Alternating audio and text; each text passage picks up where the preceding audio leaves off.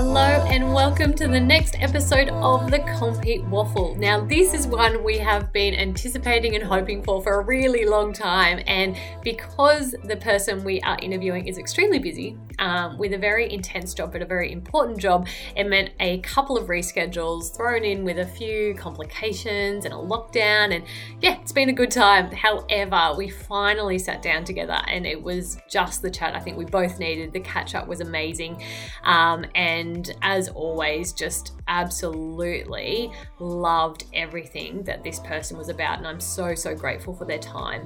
Now, our guest is Shane Jeffrey. Now, for those who aren't aware, Shane isn't your average influencer. You don't see him on the socials. He isn't extremely active in terms of um, sharing voices and content and whatnot because he's extremely busy behind the scenes and he has dedicated his life to helping and supporting those with eating disorder, disordered eating, and body image concerns. And he found that passion, as you'll hear, by accident almost. And he is an accredited dietitian and a sports dietitian that I am just really proud to have in our industry. He has created so much impact. And I think why I respect him the most is that everything he's been through and done and created is so focused on the person first. Um, he found a lot of friction, as you'll hear, in terms of, you know, the science and not necessarily that translating to the person or the behavior change. And it's why he's created what he did and why he's probably really resonated um, into that space of eating disorder and disordered eating and really created so much impact and progression in that space. He is unique in the best possible way, and his voice is just filled with compassion and empathy and obsession and he has created some incredible resources for dietitians, um, but also impacted the lives of many. And so his voice today is going to be one that I think will be beneficial for everyone, whether you've been through eating disorder or disordered eating yourself, or whether you're someone who has lived with it or would like to know more about it. Um, then this is the podcast for you. It is an intriguing discussion. It's awesome. He is very chill. He is one of the most charismatic guys you'll sit down and chat with. And so I just know you'll adore it no matter who you are. Um, so I hope you do listen and I hope you enjoy it just as much as I did catching up with Shane. Um, we were cut off right at the end there, but it was pretty good timing. I think it was his son that called, and so it cut off the um, recording. However, I think we timed it pretty damn well, and he had to leave anyway. So, um, yeah, enjoy. I will leave all the links in the show notes in terms of how you can reach Shane or work alongside his team at River Oak Health. Um, I will also link um, the Butterfly Foundation if you would like more support or to reach out to someone around disordered eating or eating disorder concerns. And of course, we are there to reach out to as well um, within that disordered eating space, um, but also in the active individual as well. So um, if you wanted to head to compeatnutrition.com, C O M P E A T nutrition.com, um, we've got a lot of info there. Or you can also um, follow us along on our app, which is downloadable on Android or Apple at Compeat Nutrition. Um, and then lots and lots. If you've you've probably found us by Instagram or Facebook or this podcast. So yes, we do do a lot of content. So even if you just feel ready to learn and be curious and um, be around like minded people, then please feel free to just follow us at compeat underscore nutrition in um, Instagram land. And there's a whole lot of stuff there to start learning and start embracing this, you know, different way of thinking and I guess positive relationship with food that can then drip feed into every other uh, area of life. So enjoy this chat, guys. I hope you've had a good week so far. I know many are finding it challenging. It's been quite an 18 months, so lots of thoughts to you. And if you feel like any of these, you know, questions that are prompted by Shane to consider are you, or things that you would be concerned about or um, would like more help on, then please reach out because that's why we're here. That's what we do, um, and it's why we do it. So, thanks so much, guys, and looking forward to the chat to come after this one. Cheers. A massive welcome to you, Shane. Thank you so much for joining us. No worries. Thanks. It's good to be here and uh, finally get that bit of a chat with you. It'd be nice. Yeah, look, I wasn't going to mention it, but it is finally because we've had a few little false starts. You're a very busy man. So I really appreciate your time and coming to talk to us today.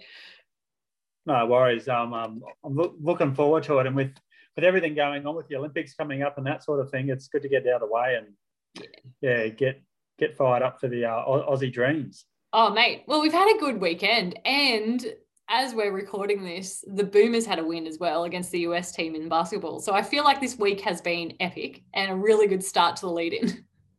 Yeah, it's been awesome, huh? Big week for Aussie sport, that's for sure. Yeah, no, it's brilliant. And we've connected a couple of times, but I was saying before we press record, this is really just an opportunity for us to catch up, really. And we just happened to press record for you guys to listen to us catch up. so welcome. yeah, nothing like yeah. efficiency, hey? yeah, yeah, exactly. That's what we've got to do these days. So, um, Shane, I would love for you to share just a little bit about your journey because it is um, one that I've heard previously, but I think those listening at home are like, wow, this guy. He's a dietitian, but also in eating disorders. And there's no getting around it. Like there's, it's a female dominant profession. So to have someone who's male in eating disorders is extremely valuable and something that is an absolute cornerstone with how much you've added to everything we do. So I would love to hear how you ended up where you are today.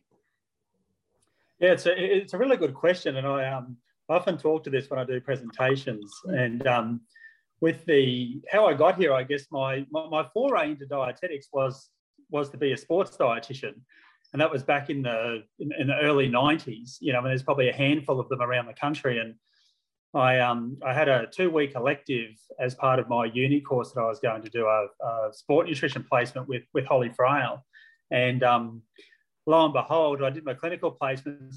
The first one I did really well in, and the, the second one I, I didn't do so well in. And um, they said, "Oh, Shane, you know, you're you're not quite competent to be a dietitian yet. We need you to go and um, spend some time reading some books and give up that sport nutrition placement." So um, I, I think I ended up spending two weeks surfing on the Gold Coast that that fortnight, and um, as a result, I didn't get my sport nutrition placement, but I had to make up another uh, two weeks of clinical work to, to show that I was um, you know, meeting the conditions of being a dietitian, so to speak. So I, um, so I did that at the Gold Coast Hospital, and the irony of it all was is that I did those two weeks, and on the Friday when I finished up, they offered me a locum job, and I thought, well, this is ironic, isn't it? I'm the, I'm the last one in my class to meet the competencies, but the first one to get a job. So that was pretty neat. And um, hey, that's so cool because I could have gone anyway. And I share frequently that I, I had a fail in one of my subjects in uni because I feel like it's one of the best things that actually happened to me, which is very interesting, right? But at the time I was devastated. But the turnaround that happened after, and that's very similar to you, where it opened doors rather than closed them. Oh yeah, it was it was a similar thing. Like I was I was I was so frustrated, um, and you know back in those days, I had hair down to my bum and earrings, five earrings in each ear, and a big goatee. So I wasn't really your typical dietitian yeah. in terms of my appearance and stuff. But anyway, I ended up getting a job at the Gold Coast Hospital and um, just did some regular work. And I was getting a bit disillusioned with um, general dietetics. And I was, I was working in, um, in, in uh, kidney disease. Mm. And it's very, you know, very specific. And I just started thinking around what I was doing, and then at that at that time, about three years after I graduated, I saw my first eating disorder patient on the mental health ward, and I thought this is awesome. Like this is this is so much better than the, the clinical stuff. So I started um, doing a bit more eating disorder work, and there was a private hospital on the Gold Coast at the time that did eating disorders, drug addiction, and PTSD for um, veteran, you know, returned veterans. And um, so they asked me to go and work with them. So I did some eating disorder work there and um, then went overseas for a couple of years and went to the UK backpacking. And my, my sole intention was to pick potatoes and pour beers in a bar. Yeah. And um, got to London and three days after landing, I got offered a job in an eating disorder clinic there. And after uh, after earning the money of a dietitian, I couldn't go back to earning four pounds an hour pouring beers. So I so, I kept, kept doing that for a while. Um, got back to Australia, and uh, the job I was in it had changed ownership, so there's no eating disorder work. So I did a couple of locums, and then um, yeah, ever since been ended up getting a job in eating disorders in um, a group called Bronte Foundation, Footprints of Angels, and been in eating disorders ever since. So, um, so that's the journey in terms of how I got into eating disorders. And then because I've always had that interest in sport nutrition, I've, I've sort of dabbled in it um, a little bit more. But I guess a lot of the work I do in sport nutrition now is really around disordered eating, eating disorders, um, energy deficiency, that sort of thing. And um, trying to get that segue between people improving their relationship with food and also optimizing performance and that sort of thing. So, so yeah, that's my little um little story. It's a very cool story. I, I, find it fascinating, but also, you know, just the impact that you've had in that space has been really profound. And um, I do adore that you kind of found your calling and was just like, whoa, head there. You mentioned in um, that kidney disease clinical type of setting, you were feeling a little bit disillusioned. What was it that was really not sitting well with you, do you feel, that kind of led you to start to be curious about other things? Oh, where do you want me to start? that was... was... such a big question. well, well, it was really um, it, it was is really. I, I, remember the I remember the time I, I was down mm. in a hemodialysis unit talking to a patient, and I was taking a diet history, getting an idea of what they were eating, and and I thought, well, there's error in what they're telling me. There's error in how many millimoles of potassium she should be having. and there's error in what I recommend. There's error in her inter- interpretation. And even if she goes home and we get none of that error there. She's got to do exactly as I'm saying, and that's highly unlikely. And I thought I'm spending all this time on this minute detail um, for what benefit, you know? And so in, in the end, I guess my approach started changing while I was working there. I'd go along and ask if they wanted to see a dietitian. If they if they weren't that interested, I'd leave them a name and number and ask them to give me a call if they changed their mind rather than talking to someone who wasn't interested. So um, so that in, some ways it was it was all of the error and, and looking at that really specific detailed clinical stuff working with people who are unwell and the other thing is um, lee she's not really get, getting a lot of opportunity to follow people up mm. um, as well so whereas with within eating disorders you know we often find that there's still people not really interested in uh, in, in, in, following our advice but um, it's it's a lot more challenging, a lot more rewarding, and you get more of a longitudinal relationship with people, which I really enjoy. So but um, yeah, the the the detail of the clinical stuff um, and working with people who run well with no follow up was probably the main thing that that got me thinking about what I was doing. Oh, we've got such similar stories, like obviously in such different settings, but that same friction and frustration is so similar of losing, you know, sight of the actual real impact that we're trying to have and um, what we're really trying to translate and what really matters because i think sometimes as a profession we are we do go science first and calculations first and prescription first instead of thinking person first mm. And that it's, sounds so similar to the direction we have now gone with um, everything we're doing so yeah it's really intriguing to listen to yeah, well, I, I, like the way you put that, you know, in, in terms of it's person first. So I think if you don't engage the person, you've got no one to work with anyway. Do you know what I mean? So, mm. but that's how that's how I sort of think of it. Yeah, and, and I, I'm I'm positive that that's such a core part of working in eating disorders. I'd love to move into that space now. In that, you know, what what's been the hardest part of working, you know, full time within that space? Um, it's it's been interesting. Like, like it, it's probably been learning to have a low investment in the outcome um, because it's a it's a fairly emotional space to work. Um, v- very challenging, and often working with people who aren't necessarily interested in uh, being there. Often they're there because the doctors ask them to, their parents have asked them to. So sometimes you'll get people who are motivated, but mm. often there's a high degree of uncertainty, you know, in terms of being there.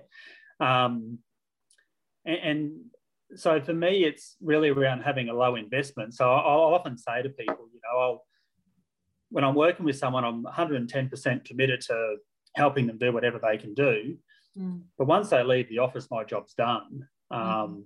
And not having an investment, because I think if I'm overly invested in the outcome, then I never stop worrying about these people. Do you know what I mean? Yeah. And and that starts impacting on me and my family and what I'm doing. So um, that's probably the biggest learning. I, I recommend to all of the people I supervise to try and take that approach, which which isn't easy because you've got to clock on and clock mm. off.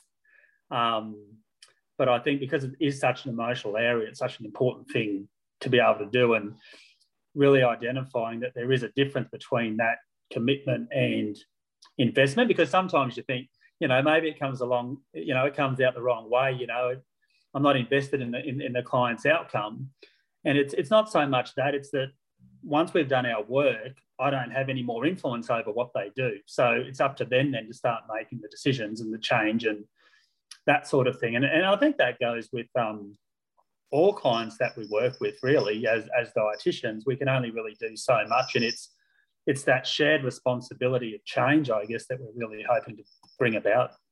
Yeah, I love that. And I really appreciate you bringing up how difficult it is because it is such an emotional investment, as you said. Like, if you're giving everything and have everything relying on that connection, which is really important, it can seep into all areas of your life, including personal life, because it's emotionally so draining. And I've had people, you know, and I, I don't work full time in eating disorders at all, but it's, you know, people are like, how do you, how do you do that? Like, how do you have the patience? How do you have the energy? And I feel like that's just one part of how, um, people do find it really hard to understand um, eating disorders. And I'd love to hear it from you, like in terms of just bringing some awareness about what this condition is and what these minds are going through. Um, would you be able to share some things? Like, obviously, no one story is the same here, and I think that's part of it.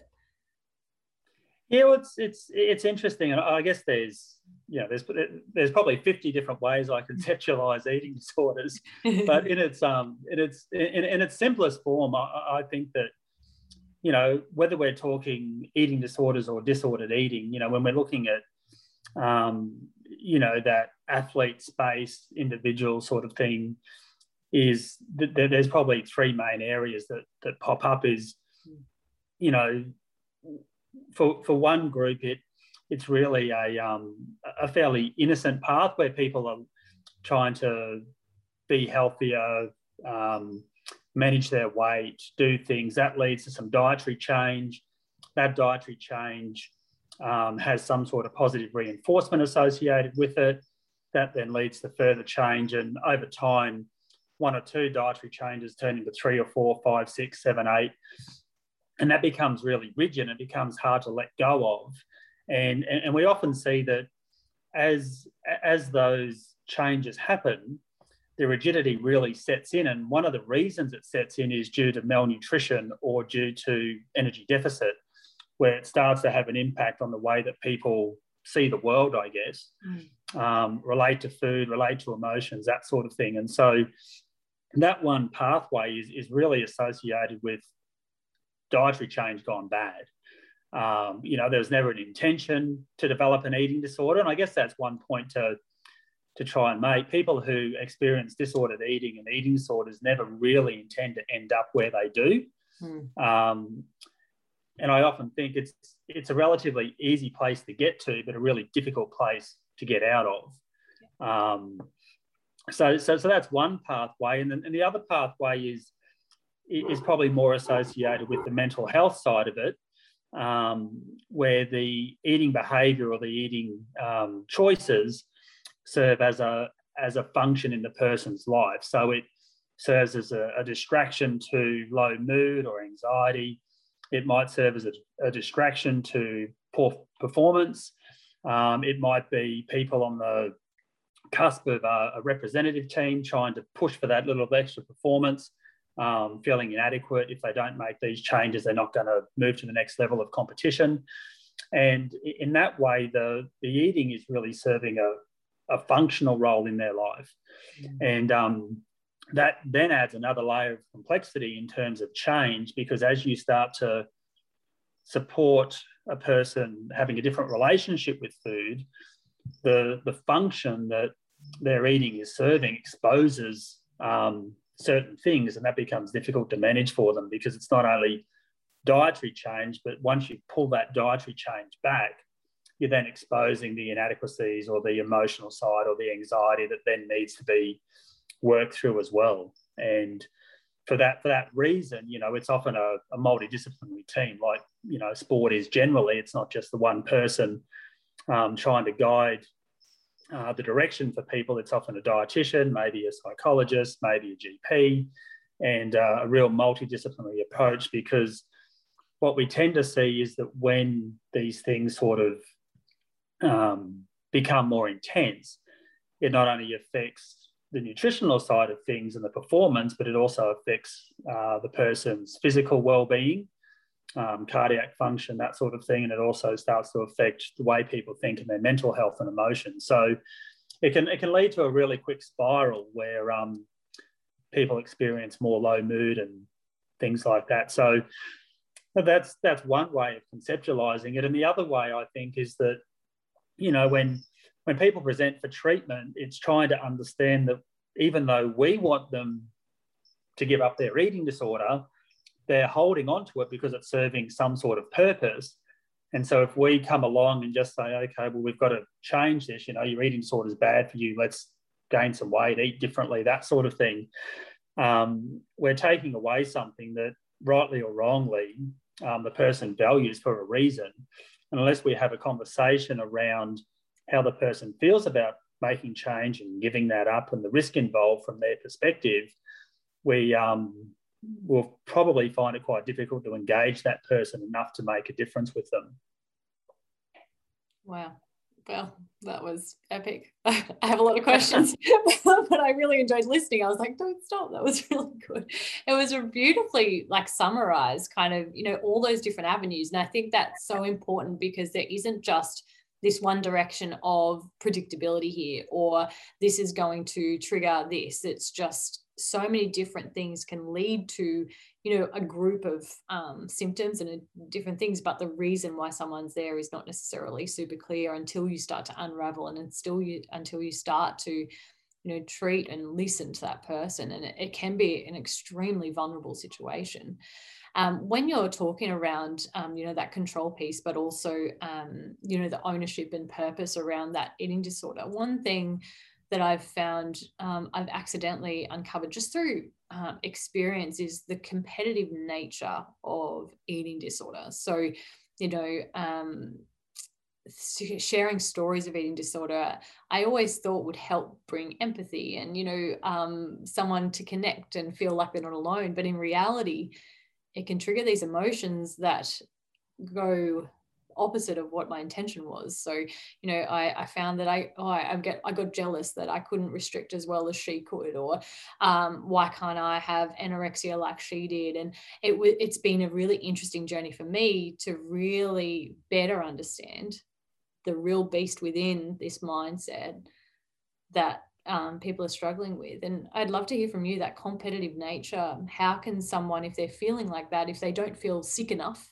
to reach out for help, how can we start to you know embrace that process i guess yeah well, I, think it's a it's a really good point and it's um, i guess one way i think about eating disorders is that they're all so similar but at the same time they're all very different mm. um, which touches you know on your point of reasoning and that sort of thing um, like as a as a general rule like i like to keep life simple generally and the way I think about it, if, if, if you're engaging in an eating behavior that you wouldn't recommend to one of your fellow athletes, then it's probably something that isn't true to your values. So we try and bring it back to a lot of values based work.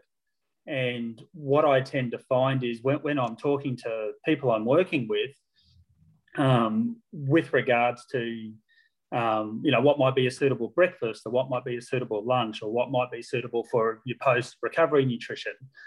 Um, the person will often go, well, I don't, I don't know what a good breakfast is. You know, I've been haven't eaten breakfast for, you know, over a year or something. And then I'll often say, well, you know, if you had to give breakfast for one of your fellow athletes or one of your family members, what would you give them and how much would you give them? And they'll usually give you a, a pretty reasonable answer. Mm. Um, and so whether that's me being lazy, getting them to do the work or not, I don't know. But but I think what it's really trying to do is highlight that when we're working with people with disordered eating and eating disorders, they bring so many resources into the room. And my goal is always to try and use those resources so that when I step away, they've got confidence in trusting their own decision making. And trying to get them, you know, we, we often have discussion around values and how you would feed another person. And if, if there's a, a misalignment between how they feed, how they're feeding themselves and the rules they apply to themselves mm. and how they would feed another person, then there's work to be done. Now, whether that's just, well, I've cut out gluten, but I wouldn't recommend anybody else do that. That that's probably a reason to explore why I've cut it out and that sort of thing, unless there's a clinical diagnosis. And it could be, you know, a whole lot of other things that go with that. But so, so I think the uh, the first port of call for me is always having that values based discussion. And the thing I like about it is it's quite non-judgmental it's non-threatening it's let's just have another perspective on this mm. um, and, and, explore it that way and you know every now and then you get somebody yeah well of course I'd recommend my fellow athlete have one Weet-Bix for breakfast yeah. well then then we've got to have another conversation we need to chat more yeah but in but i often find you know in probably 99% of cases it's it, it it gets a really good discussion going, you know, in a um, in an open-ended way.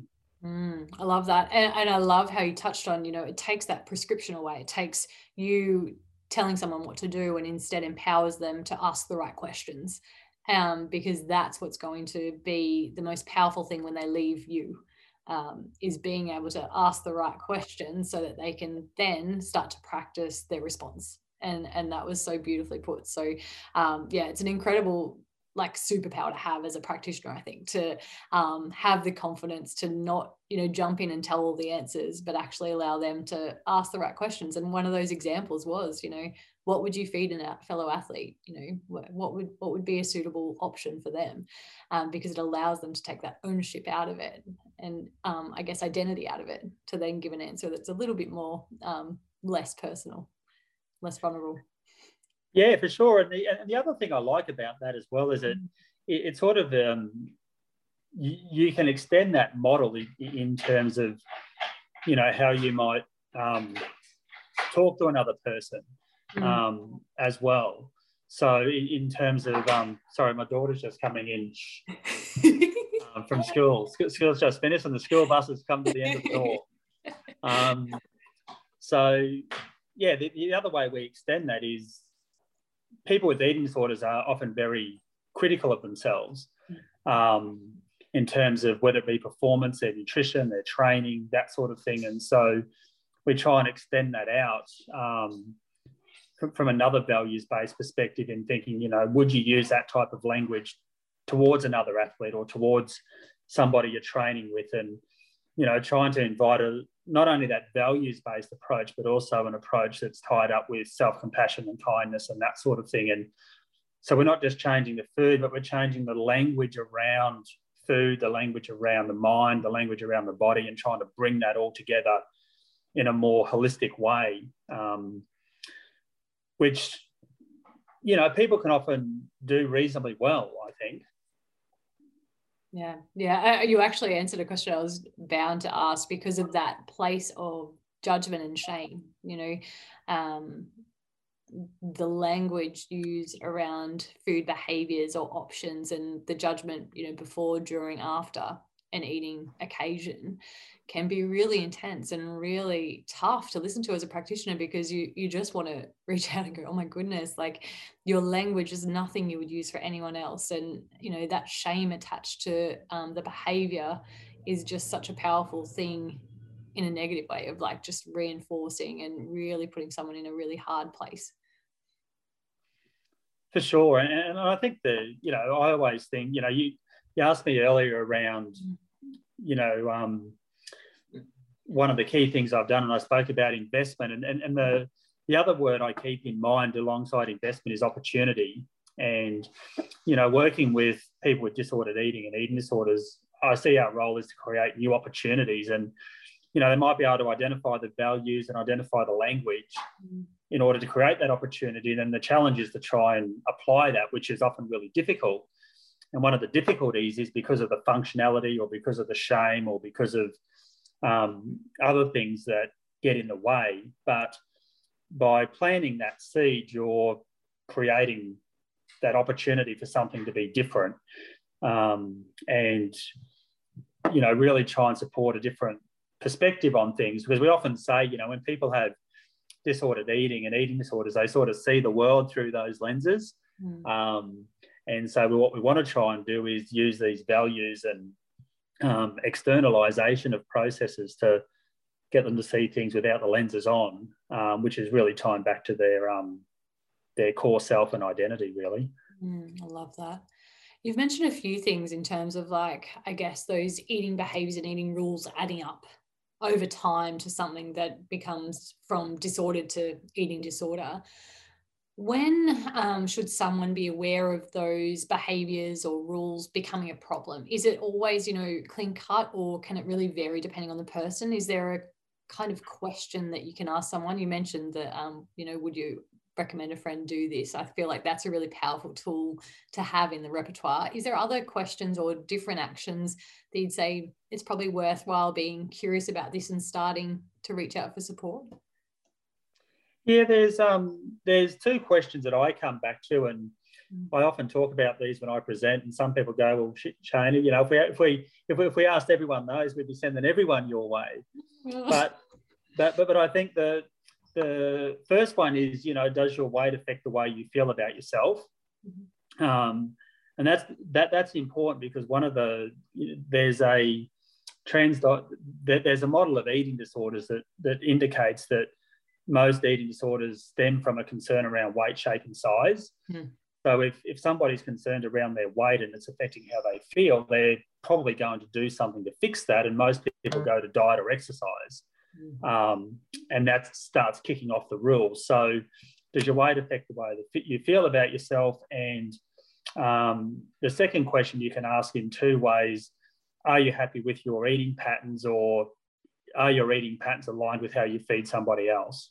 Mm. Um, and I think that if there's anything there that is probably pointing towards the negative, then that's the point of a conversation because what tends to happen is I think that it, if we make room for some of these rules to be permissible, we're then putting people on the slippery slide of developing more rules. Mm-hmm. Um, and so, you know, when we have a look at the number one risk factor for developing an eating disorder and disordered eating, it's it's dieting. Mm. You know, so whether it's cutting out a food group or you know reducing your energy intake to less than what your body needs, or missing your recovery nutrition, um, removing, you know, something like gluten or whatever it may be without a medical reason, all of those things can seem very innocent to start with.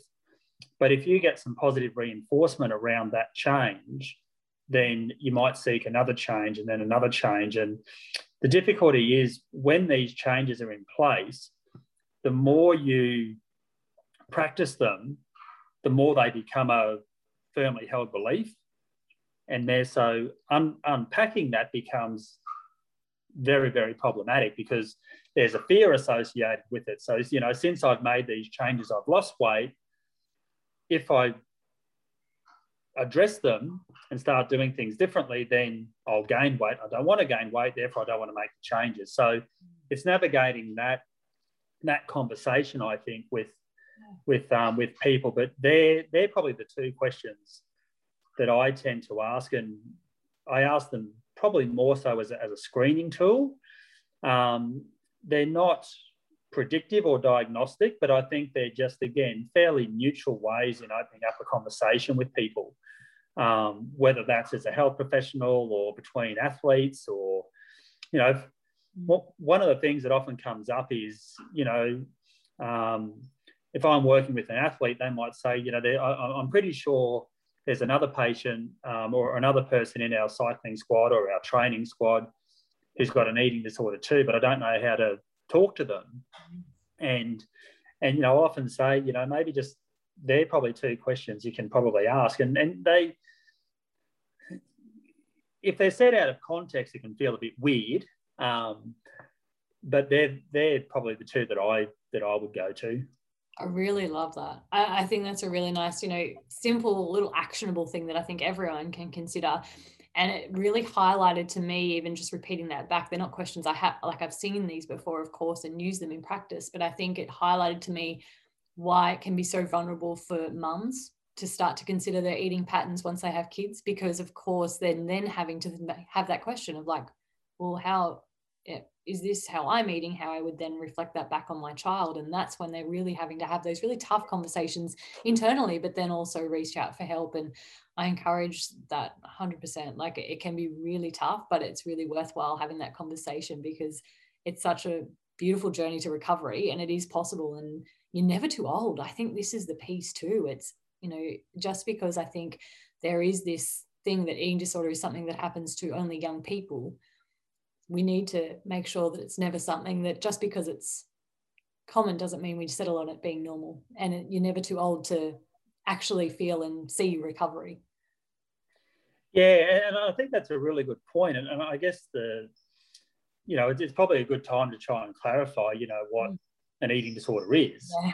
and what eating disorders are. Because you know when, when when i talk to groups i'll often say you know when i say the word eating disorder what do people think? And most people think of anorexia, um, you know, people who are thin, underweight, not eating enough.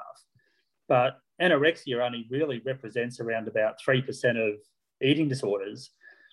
And then you have bulimia nervosa, which represents around about 20%. And then you have binge eating disorder, which represents nearly 50 odd percent. And the remainder are, are probably subclinical disordered eating, that sort of thing. But, you know, so your the most common presentation for eating disorder is not somebody who is underweight and not eating and starving. It's people who are probably at a more reasonable weight, maybe even slightly heavier, who are having difficulties with restricting, mixed up with periods of, of binge eating, overeating, feeling out of control, that sort of thing. Um, and so I think that's just an important thing for people to keep in mind as well, in terms of just not looking for the people with anorexia. Yeah. I, Absolutely. I'm so glad we clarified that. Probably should have put that at the start, but anyway, here we are. you mentioned it before, um, I guess, how do I reach out to someone that I'm concerned about? And I feel like this is such a core part of what people do feel really um, scared of. And there is a fear around, oh, well, if I say something, I'll make it worse. Or if I say something, I'll, I'm going to have to have all the answers and know what to do. Um, what's your recommendation, I guess, if you've noticed that someone is showing those signs that we've spoken about, or you are concerned about someone? What what is something that someone can action, whether it's in the sporting environment, in the home, with a friend? What what is something that we can do to help? It is it is um, having a conversation, I think, um, because really in that situation you've got two choices. One is say nothing, mm. or one is say something. Um, and I think if you say nothing, you're in some way then not not um, overtly, but you're supporting that behaviour um, and encouraging it in, in some way through not saying something. Um, so I think it's much much better to to say something. Mm. Now the point that you raised around, you know, I'm worried that I'm going to say the wrong thing, um, is probably the number one barrier. Um, but I, I, can remember a, uh, a, uh, I was working at a clinic called um, the Bronte Foundation back in early 2000s, and we were having a staff meeting looking at this, and the director at the time, Jan Kullish, he said, as long as as long as what you're saying is coming from the heart, it's probably impossible for you to say anything wrong. And I, and I love that because you know if you if it's coming from a genuine place and you you're you're just expressing a genuine concern, mm. then you can't influence how that person reacts. You know, they might blow you off, they might get defensive, they might be welcoming. We don't know what their reaction is going to be. But the one thing I will say is that being stuck in an eating disorder or disordered eating is is not a fun place to be. Um, as, as much as what it sometimes gets painted differently. You know, people who experience this stuff generally don't want to be there. Um, you know, that they'd love to get better, but it's just the, the journey is quite challenging. And so, you know, it, it's definitely worth having a conversation um, because they might be hankering for somebody to, to say something because they feel so ashamed and embarrassed they can't, you know, communicate that outwardly. Um, and and the so if they you know if, they're um, receptive to that, then you've done something positive. But if they if they become defensive or they blow it off or whatever, then you know at least you've voiced your concern, and and I think that's better than not saying anything, to be honest. Um, because who knows, you know, further down the track, you know, if you're still involved with them, they might feel confident enough to come back and say something to you at a time when they're struggling or. Whatever. So it, it sort of opens up the door a little bit, even if that's not the right time for them to hear it. Yeah, it's actually what I've heard from those um, with an eating disorder is like they always gravitate back to the person who reached out, even if they blew them off to start with. They're the people that they reach out to when they feel ready or feel ready to talk. And I, I thought that was really nice because it just allowed you to have the, you know, as the person reaching out to help, it's like I have permission for them to blow me off because I I know that at least I can be a safe place when they're ready and that's okay and that i think helps you know because it, can be a really hard thing to go oh my gosh this could turn badly on me or like what, what will this do? I don't have the answers but yeah i think that's a really nice way to put it. Um, it'd be remiss of me not to um, bring up i guess you know what recovery looks like um, and the incredible impact you've had with your raves protocol and I would love to hear it in your words about, um, I guess, where this came from and also what it's allowed for you to do and impact in practice. Yeah, it's interesting. Well, it, it came from a, a place a while ago where I was just sort of doing my own clinical practice. Then we were bringing on some some new dietitians, and I was asked to give them some training. And I thought, well, how am I going to train them? You know, I've got to find some way of simplifying what I do because it's such a complex area. Yeah. And um, as I said earlier, I, I, like to keep things simple anyway. So I thought, well, what what do I do? You know, what are the processes I go through? And the the first thing is always trying to establish a regular eating pattern um, because that the evidence is that eating regularly reduces binge eating and then it also creates a platform for people to get adequate nutrition. So the first thing is regular eating. Um, the second thing is uh, adequate eating. So trying to fuel your body well uh, for performance. Um, and that has a number of domains, I guess, in terms of the, the quality of the nutrition and the balance of it, and making sure you're giving your body enough energy. Um, so we look at regularity and adequacy. Um, then we start looking at variety. Um, and variety really challenges food rules. So someone might be of the belief that brown rice is the best carbohydrate for me to eat alongside sweet potato, and they're the only things I can have that have carbs in them, um, which is okay if you're preparing your own food in your own house. But as we know, athletes and people who play sport find themselves outside of their own environment all the time, traveling perhaps. And so trying to understand that whether you have brown rice, white rice, sweet potato, white potato, couscous noodles, by the time it's processed through the body's digestion, it's it's all going to give you carbohydrate. Um, so we try and work on flexibility in food choices. Then we work on uh, eating socially, which again is very important for athletes in terms of eat, being able to feel comfortable eating food that's being prepared by others mm. um, and portioned up by others, that sort of thing. And then the last thing we look at is spontaneity. Um, so being flexible. Um, and that's important, I think, because life doesn't always go to plan. I know mine doesn't. I'm sure most people's don't. um, as, as, as we discovered when my, when my daughter walks through the door. But um, hungry clock. It's a hard time that three thirty after school.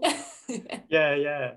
So, so, so I guess for me, re- recovery looks like a couple of things. It it embodies those key principles of the Raves model. Mm. Um, so eating regularly, giving your body enough fuel, having flexibility in your food choices with variety, being able to participate in social situations, whether it be Christmas, Easter, birthdays, you know, staff's um, gatherings, that sort of thing, and being flexible. And then the the last part of it, I think, comes back to that values based approach, mm. you know, which is really about trusting your own decisions. And and I think one thing that's important is, you know, to come back to that first part of your question around what recovery looks like, recovery isn't pure. Um, you know, I think in today's society, which is very diet centric, you know, there's a lot of people out there with without an eating disorder, without disordered eating, who worry about weight, who worry about their eating, who worry about their food choices, how they're feeding their kids, um, who worry about those types of things, but they don't they don't put a significant amount of time into addressing it and fixing it. So they might have those concerns, but they'll be a bit more fleeting. Mm. Um, and so, you know, I always say to people, you know, in recovery, you'll probably still have concerns around your weight and you probably still have concerns around your eating. That's just what happens. You know, you, you could be triggered by a, you know, women's fitness magazine while you're in, in the queue at the at Woolies getting the groceries, you know. Yeah. Um, so it, it's more about building up resilience to manage these things in the longer term rather than to thinking that um, you know they're not going to be part of my life ongoing because I think that's setting an unrealistic expectation for for anyone really. Absolutely. Like there are pieces of this environment we can't control. there is, it is everywhere. And as you said, you, you won't be able to control it. You might control your social media feed beautifully, um, but then head to Coles and see the magazines and whatnot. So yeah, it's going to be an ever, you know, and, and every aspect of food is that resilience piece, right? It's like what action, what's the strength and speed of this action I can take in this moment of adversity and that adversity can mean anything in all different types of things and that's exactly what you're showing your clients which is really really cool and i think setting themselves up for not perfection. This is going to be a journey but every time you're making a new decision or changing or experiencing you're going to get better at it and you're going to have a new reaction. You might and your reaction might be better it might be faster and, and that's that resilience building. So yeah that, that's really cool yeah, well, well, I think with I think without resilience, you um, you run the risk of any change you make not being sustainable, mm. and and you know you, you sort of want to get on top of this stuff sooner rather than later, and you probably only want to do it as as few times as possible. Mm. So um, I think resilience really builds sustainability into into any change that, that takes place. Yeah, hundred percent. We um we have lots of you know fitness professionals, nutritionists, and things all talking food space, including influencers and whatnot as well. It's a very blurry line of um, accreditation and where what you can say and what you can't say. One thing um, that is found hard by fitness professionals who might be doing everything right in terms of, you know, staying in their lane, knowing what they can talk about when it comes to food, but being aware of when to refer on can be really difficult to understand. So what constitutes disordered eating to eating disorder? What value like what resonates is like okay well this is probably beyond my scope of practice. Do you have any advice for you know those that are listening who might be in the fitness sports space on when is okay in terms of nutrition advice and when we might be considering to refer on to the um, larger team? Yeah well i think um, it's a really good question, and I think from a um, nutrition advice perspective, it's it's really about you know trying to stay in, in, in your lane, um, depending on what your fitness professional mm. background is. Um, and, and, I also think that that lane varies within professions depending on the training that the person's had.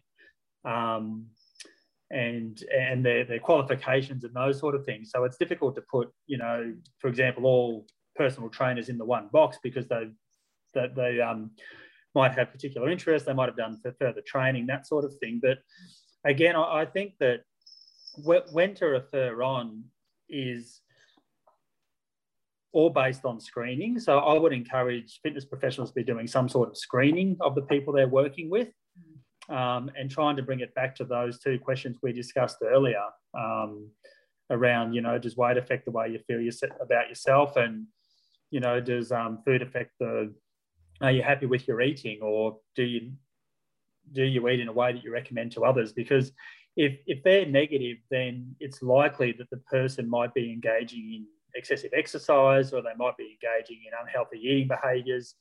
And it might just be opening up a conversation you know it could be saying well is there anything you're doing about that at the moment? And mm. um, you know again it's the the one thing about those questions is they're very, very broad um, but it's just starting a conversation. And, you know, if people are interested in seeking help, they'll start talking and then as they start talking, it's about trying to refer on. And um, the the challenge there, I guess, is trying to refer on to people who have experience in disordered eating and eating disorders. And you know, COVID has seen an explosion of people accessing services for eating disorders and disordered eating. Um, and part of that, you know, comes from a whole range of reasons. But I think in in this space, it's it's it's much better to to be safe than sorry. So having a conversation, referring on to people who have experience in that in that space, and then um, maintaining open communications around what's what's happening and how it's being managed moving forward. Yeah, fantastic. What is your thoughts around um, that rise in referrals for eating disorder, disordered eating um, throughout COVID? Do you feel like that was happening anyway, or what? What's the environmental shift that's caused that increase? Well, there's probably a couple of factors. It's a good, it's a good question, Leash. I think one of them is that um, about four months before COVID hit, Medicare released some funding um, specific for eating disorders. Um, so that made treatment a little bit more affordable um, and accessible to people. So we started seeing more people accessing treatment there. But when, when COVID kicked in, you know, there's a lot of talk around um, isolation, lack of activity, people eating differently, weight gain. Um, for some people, just that lifestyle change caused a lot of anxiety, um, which led to eating changes as well. So so I think the, the environmental shifting with COVID um, and the anxiety around that relating to food, eating, weight, exercise has um, has probably been really amplified. Mm. And for those people who are somewhat vulnerable anyway, they've sort of picked it up and and, and run with it and and probably ended up making some decisions that have put them in a difficult place. Mm. Yeah, it's really tough. And, and, it comes back to that need to, you know, really take that judgment away and shame away and start that conversation of acceptance and kindness, um, you know, with curiosity of what's going on, but also, you know, the why behind that, because it is a really deep question. And there's a lot going on. And even a conversation I had today, um, you know, just around binge eating and, you know, we need to make sure that we're not meaning this of like, oh, I've, I fucked it up again. I can't believe I've done this. I'm such a failure. What you know that shame around that behavior and being disgusted in that behavior when really if we think about oh hang on what brought me to this moment? There's so many different things and so many different factors and very rarely is it the binge. It's everything you know beforehand that we need to consider and um, be curious about.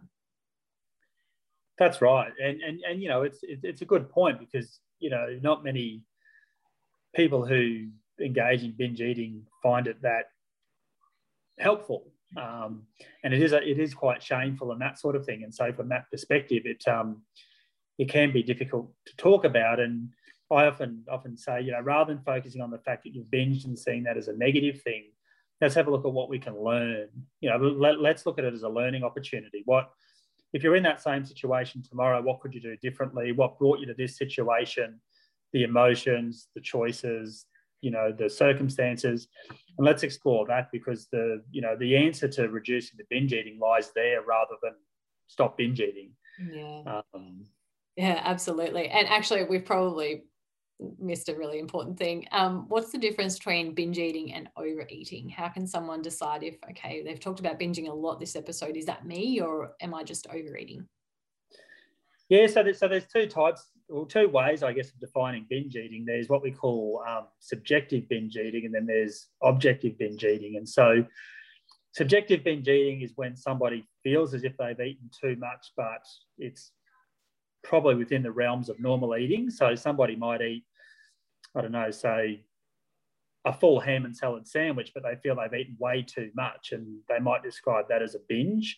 Mm-hmm. Um, whereas the way we define a binge in eating disorders is really more in, as an objective binge, which is really where there's uh, excessively large amount of food consumed in an out of control manner. Mm. Um, so people often feel out of control when they're binging. Um, they feel like they can't stop. They feel like they haven't got a choice.